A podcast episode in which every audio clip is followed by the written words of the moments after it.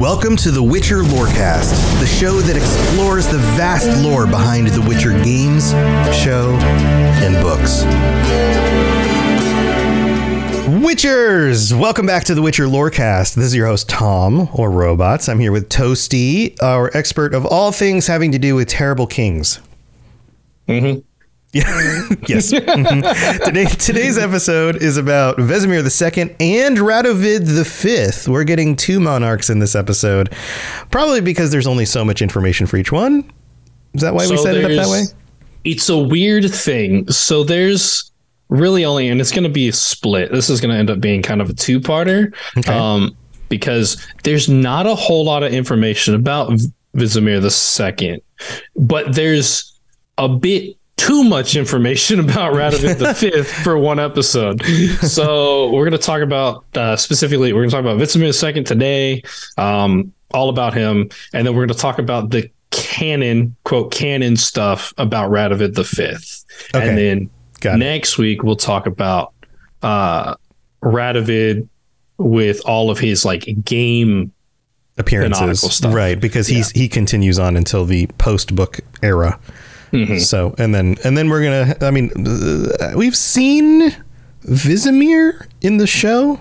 Is that right? Yeah. But we haven't seen Radovid. Have we seen Radovid? Much. Radovid is a wee lad in the show. Okay. A wee lad. Got it. All right. So where do we start? We're starting with Vizimir II. Vizimir. Lots of eyes. Yeah. A lot of eyes. So Vizimir II, known as the Just, was the king of Redania and son to Heribert. It's like Herbert, but with an I in the middle. Right. And Diana de Saint-Villiers. Some of these names feel like the kinds of names people make up for their D&D campaigns, where they take like a regular name and then adjust it by like one or two letters. And you're like, this wizard's name is Billiam. It's not William? Mm-hmm. No, it's Billiam. Okay, Billiam, cool. Yeah. Right. I would say... Or Jarnathan in the D&D movie. I still haven't seen it. Oh, dude. Jarnathan is a there's a Jarnathan. There's a Jarnathan. Yeah, like we're going to wait for Jarnathan to show up. It's totally a callback to anybody's home D&D campaigns where you just take a name and make it a little bit weird to make it sound like a fantasy name. That's fair. Yeah. Yeah. Yeah, not Vizimir in The Witcher. Vizimir with an I-Z-I instead of an E-S-E. Yeah. Yeah, so king of Redania, not the Witcher, Vizimir. So. Right. All right, so I'm trying to say it enough to make a difference. So Vizimir. Yeah, I also default to Vizimir because Vizimir or Vizimir. I don't know if there's what kind of accent there is on a Z there. But all right. Anyways, let's talk about when he gets married to Harry Potter's owl. Damn it. So he was married to Hedwig of Malleore, with whom he had three children, his son Radovid V, and daughters Dalimira and Melina. So these were all like half owl, half human children? I don't think so. Okay. I don't think so. No, I'll let the joke go. So three kids married to an actual human person. Mm-hmm. Three children. He wished to join the royal families of Redania and Temeria, and thus offered his daughter Dalimira to Foltest. The young king of Temeria refused, though, and so relations between the two kingdoms grew cold. I don't want to marry your kid. Get out of here. Yeah. Well, I mean, as we know, Foltest chose his sister over political arrangements. So, yeah. So that's kind of what happened. He was like, no. I'm not interested in your daughter. I'm interested in my sister. I already got the hots for sister. So, yeah, leave me alone. Yeah. Awkward. Yeah. During his reign, he annexed Arcsea when its ruler Auduin died. So Arcsea is kind of like a small kingdom. Mm-hmm. They bordered Redania, and so they just kind of engulfed it, as you do. All right, so that's like the early reign. That's as much as we know about early Vizimir. Yeah, not a whole lot going on there. A couple things. Moving on to the big chunk of The Witcher, the Northern Wars. So in 1263, he united the armies of Redania, Temeria, Aedirn, and Caedwin during the First Northern War against the Nilfgaardian Empire. Mm-hmm. And at the battle of Sodden Hill, I combined battle and Sodden together and got bottle. The northern armies defeated the invading Nilfgaard. So it's interesting. He gets credit here for uniting these armies. Yeah. Well, I mean, he is kind of the biggest nation there, so I imagine. Yeah. Yeah. And he's known as the Just. He probably has a reputation of being somebody who's fairly upstanding for being a monarch.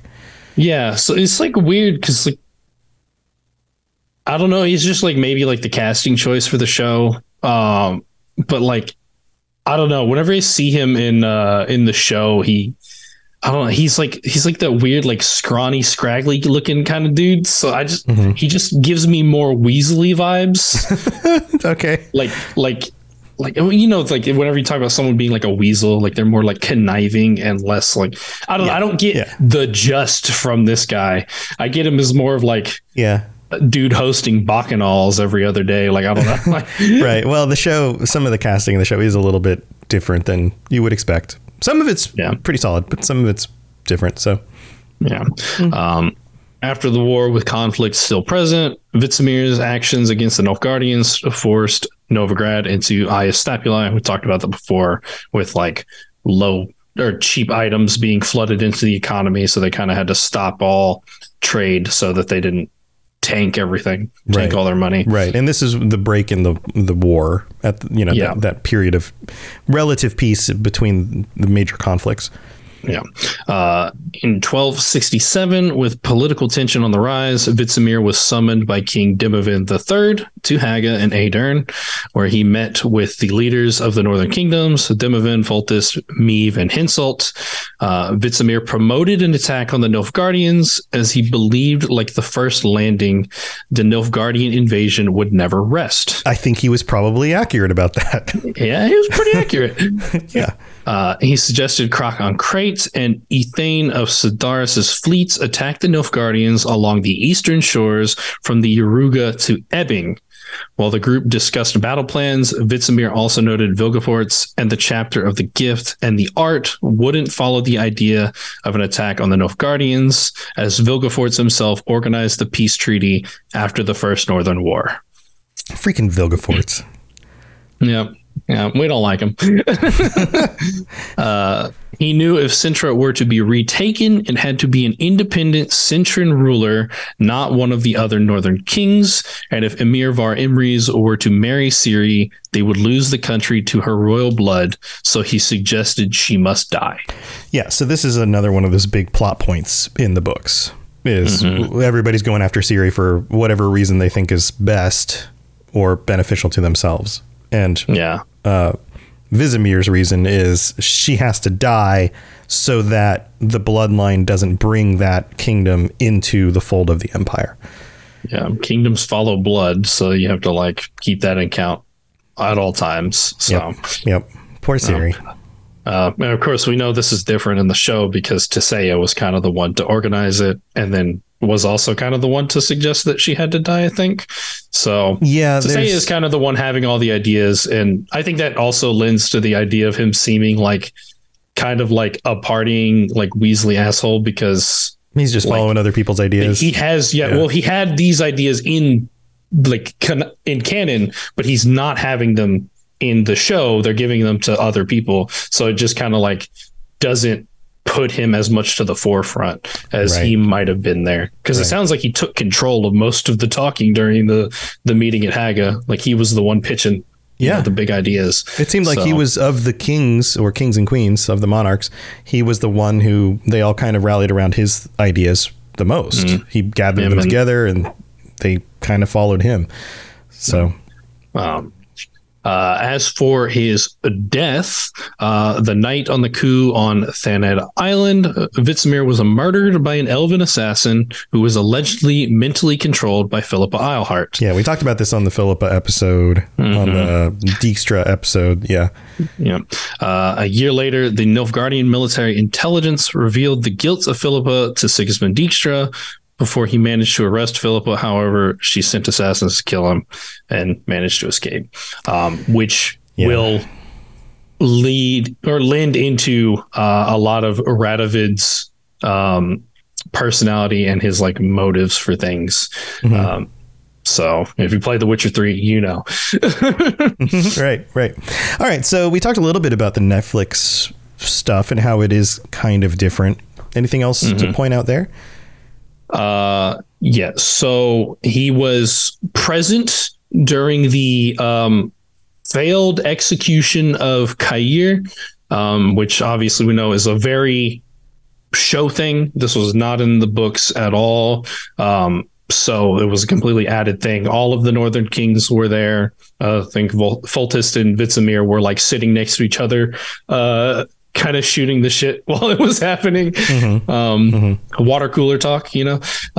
So that magical scene where Yennefer decides to... Yennefer decides to... I took Yennefer and Cahir and put them together the same way you did those other words earlier. It's a very human brain thing. But Yennefer frees Cahir by cutting the chains with the axe and stuff, which you couldn't do. That would be ridiculous. You know, and then somehow there's a horse ready. Most conveniently placed horse. It's just like, oh, really? This scene? Okay, great, wonderful. I mean, okay. Well, we'll leave that. Everybody knows our opinions about the. We've had those episodes already, Tom. They don't need to hear it again. Go back and listen to those. All right. So what else happens? So we also have the scene. King Vizimir was nearly poisoned and killed by two of his advisors, but Dijkstra came to his rescue, killing them both, stabbing one in the throat and poisoning the other. You know, makes them drink from the poison glass that he was trying to give to the king. He then revealed to the king that the northern kingdoms had formed an alliance based on their mutual hatred of elves, but that was no concern of theirs. With Calanthe gone, Dijkstra believed the time had come to make a play for Cintra. Yeah. Okay. And they're kind of on the hunt for Ciri as well, although not as much. I guess they haven't got to the point of kill her yet. But yeah, so they're just trying to find her. And then there was also a moment where King Vizimir and Dijkstra discussed their next move. Ciri would give them the rightful claim to Cintra, making Redania the most powerful kingdom on the continent. Unfortunately, unknown variables remained at Aretuza, but even without Dara, they remained in a strong position. Right. And so that's where we This is also the same scene, actually. But we basically only see him 3 times in season 2. I don't recall seeing him at all in season 1, but we may see him like right at the end with like whenever all the troops show up to the Battle of Sodden Hill. But I vaguely remember just Foltest, but it's been a minute since I watched him.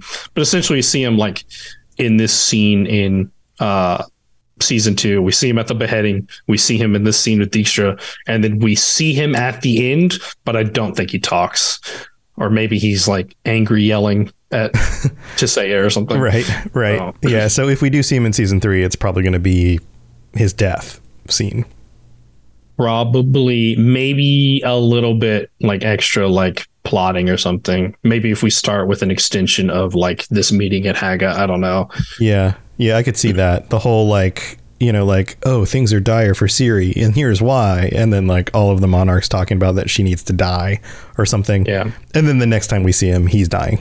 Yeah. That sounds about right. There may be some more like, you know, politicking during like right before the coup on Thaned or something. But yeah, I don't expect to see a whole lot out of this guy. Yeah, that makes sense.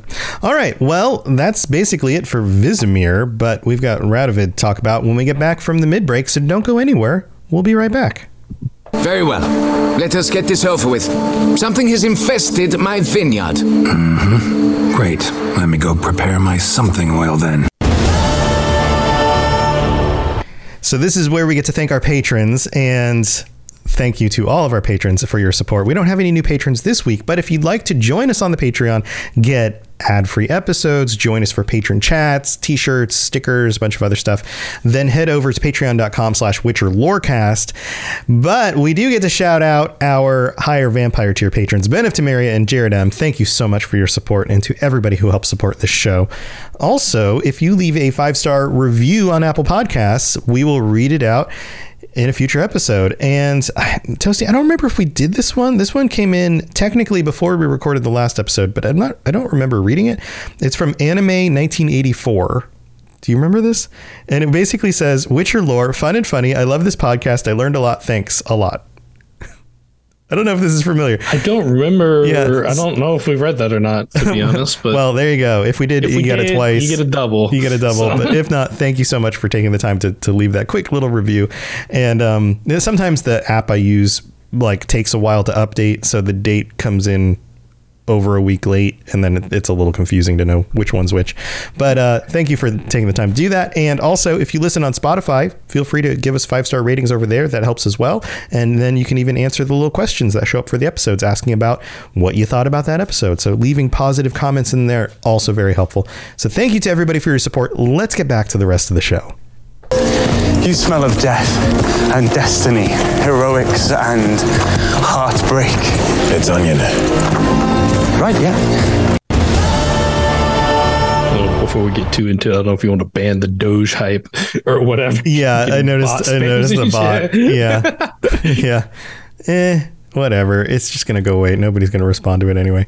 All right, we're back. And so now we're talking about Radovid. We're going right down Vizimir's bloodline. This is Radovid the fifth in name, the son of Vizimir the second.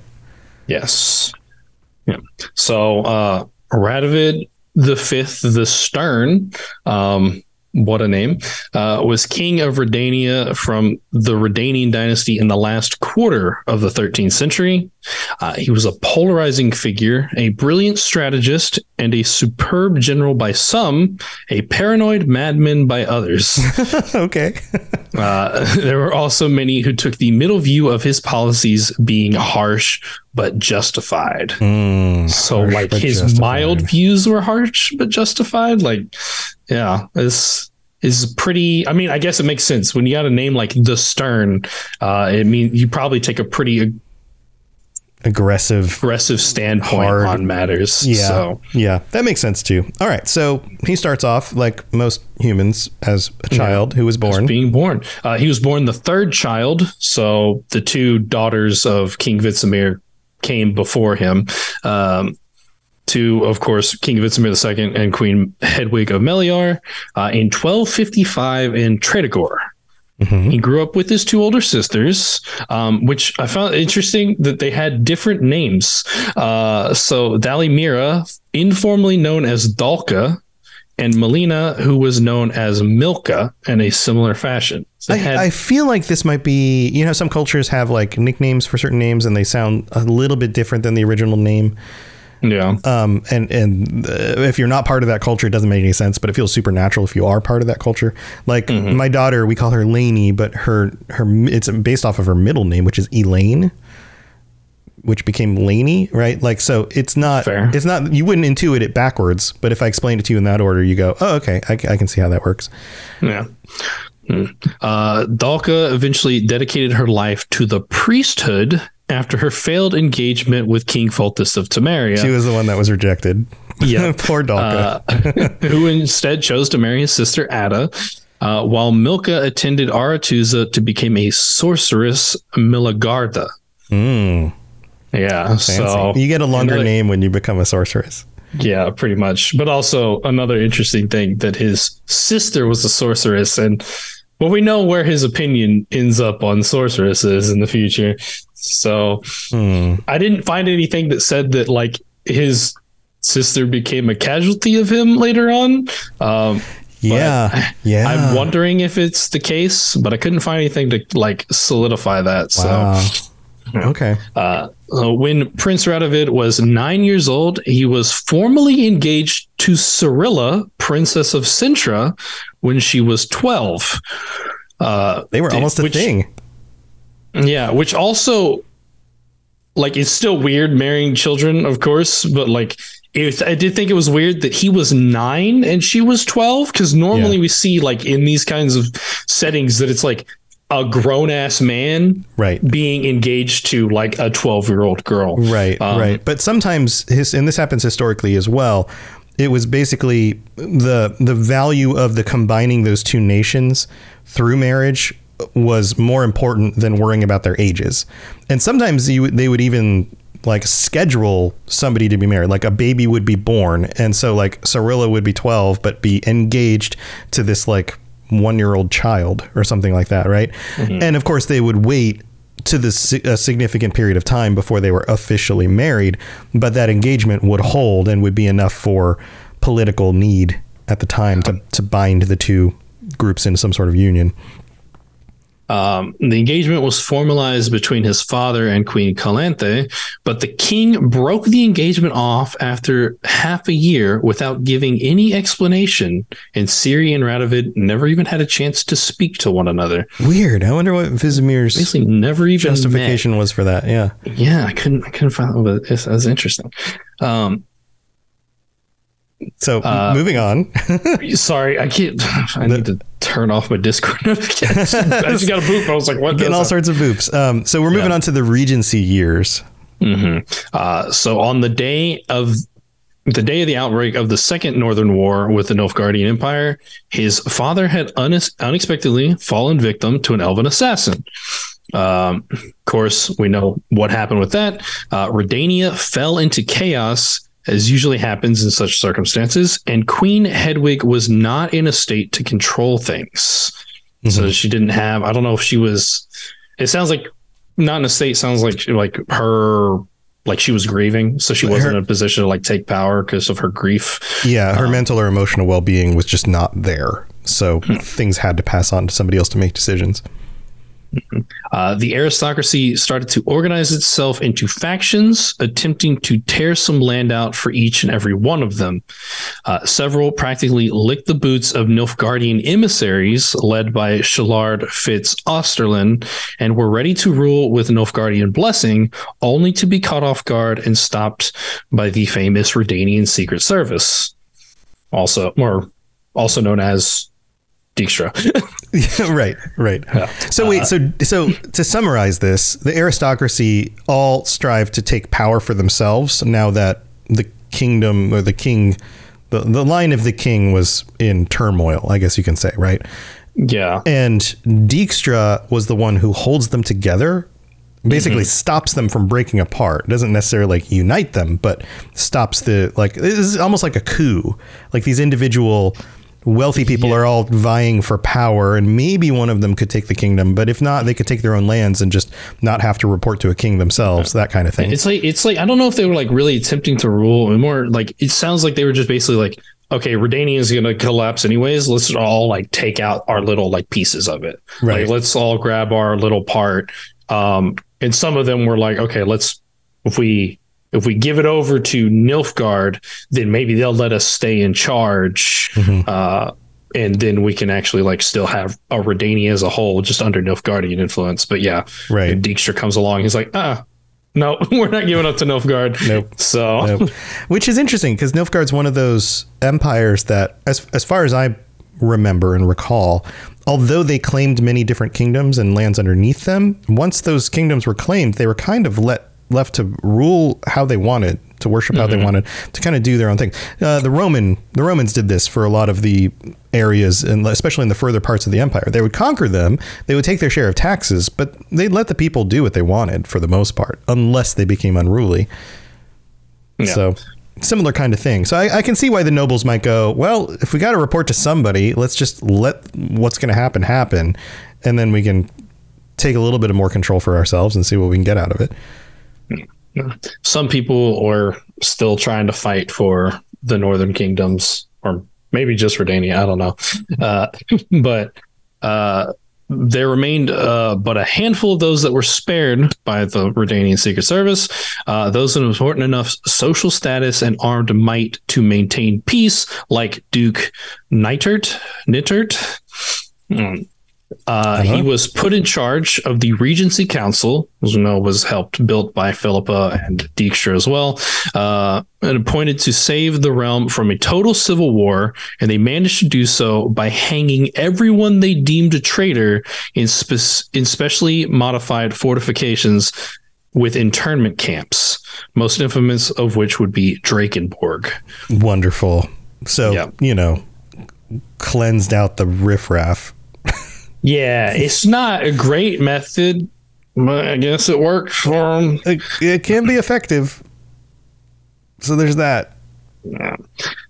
Its members, however, overlooked their underage crown prince, of course being Radovid, and none of the Northern Kingdom's elites, not even Philippa, who took it upon herself to raise him, expected him to grow into a firm monarch who would repay all humiliations he and his mother had suffered during this interregnum. Interesting. Basically, they did not have faith that he would turn out into an actual, like, substantial monarch at all. So they kind of just were all like, whatever. Right. But eventually he does. He grows up and takes charge.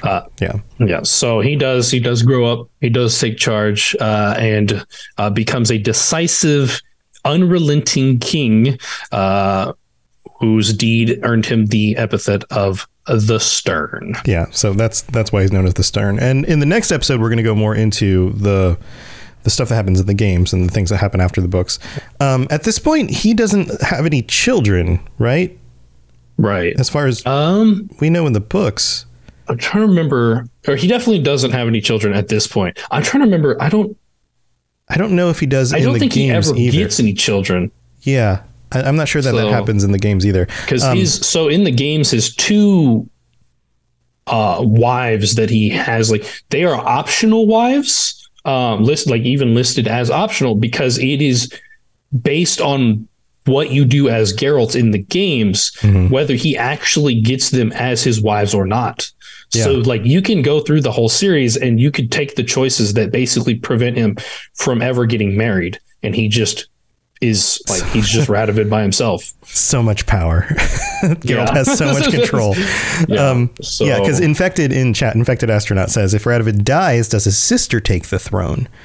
And if he doesn't have any, so every monarchy works a little bit differently. In some monarchies, women can rule, and some they can't historically. I don't know that we know. I think specifically if Redania has rules about that.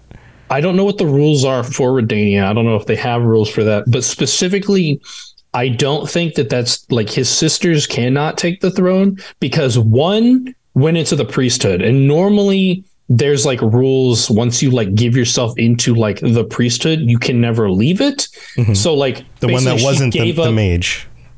Yeah. The one that wasn't the mage. So she basically gave up her title for, like, you know, a life in like a church, monastery, or something. A holy life, religious, right? A holy life. Yeah. And normally you don't revert from that. Like, normally once you're there, you're stuck in.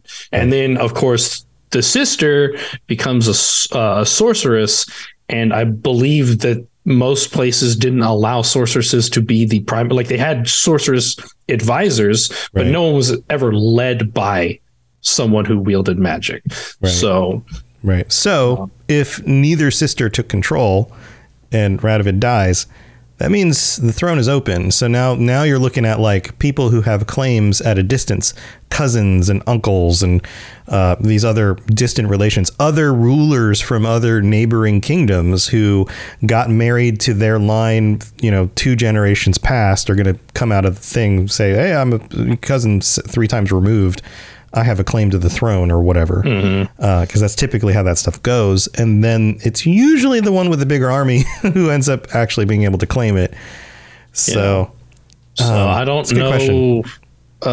I don't think there's any listed, like, distant relatives like that, because we know we have, like, those relations between, you know, Queen Meave and Foltest and stuff, like those distant, like, cousin relationships, but I don't believe there's anything listed for Radovid or Vizimir of that nature. It's the kind of thing that it didn't happen in the books, and so the author probably just didn't take the time to spell it all out, to shed light on what that would have been. We see it, like, once Vizimir dies, they consider Radovid to be too young at the time too, and they don't pursue that route. They instead get taken over by the Regency Council, which leads me to believe that maybe they don't have those kinds of relationships.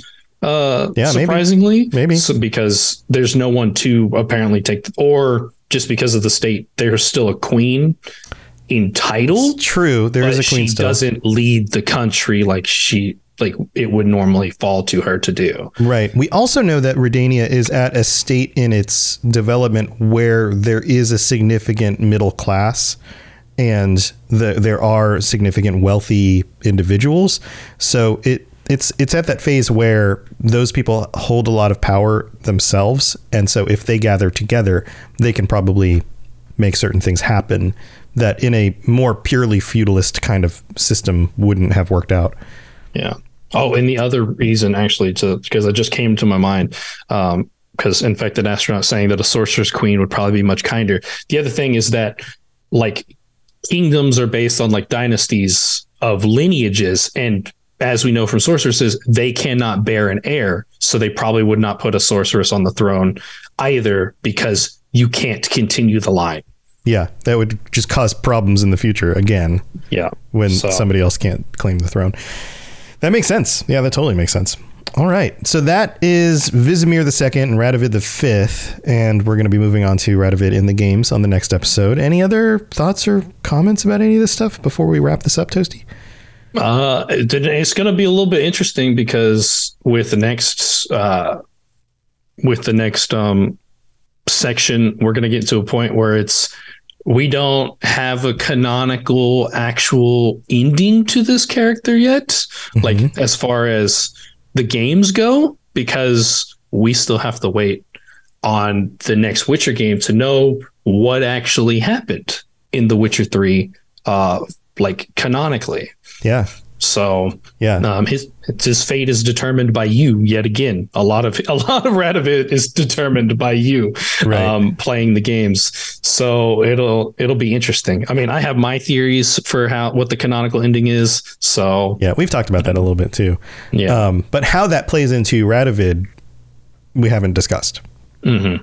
So we'll talk about that more on the next episode. Yeah. That's part of the fun of these games, is that while you're in the midst of the most recent game, your decisions are kind of canon, because those are the decisions you made on your playthrough, or on your quote canon playthrough. And then you get the next game, and they've stuck to this pretty well over the series of the three games so far. All of a sudden, stuff from the previous game gets canonized. One of the endings is canon, or certain things happen to certain characters, and those now carry over into the next game because they have to be able to continue telling a story.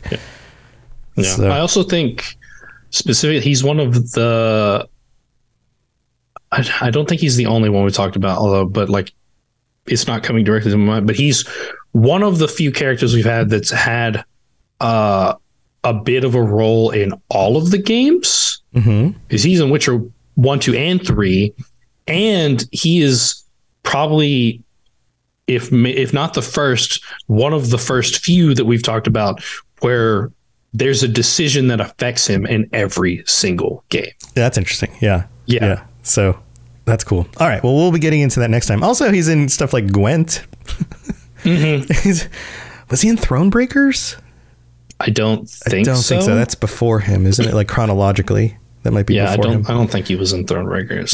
Yeah. Every so often I think about Gwent and I'm like, I should go play that again. Yeah. And Gwent's really just like, it just gives us little like snippets, like, you know, like lore with it. It's a card game. So right. Most of the stuff we're just getting like needle pieces of lore. Yep. You know. But. That's true. All right, Toasty, what else do you have going on before we wrap this up? If you're a fan of cyberpunk, I do the Cyberpunk Lorecast with Genesis, where we talk about cyberpunk, the tabletop RPG, the games, a lot like how we do on this show.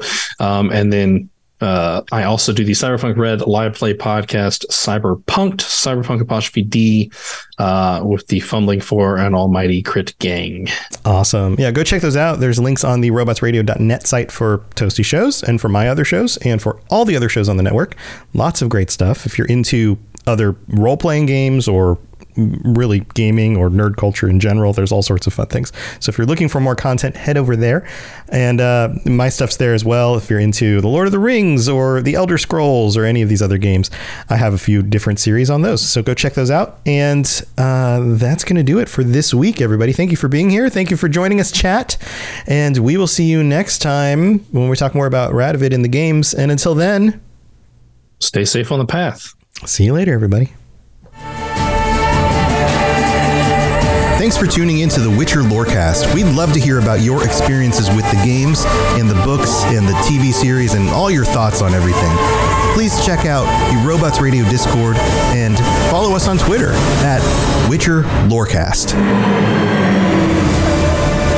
You've been listening to a Robots Radio podcast. Smart shows for interesting people. Check out all the shows at robotsradio.net.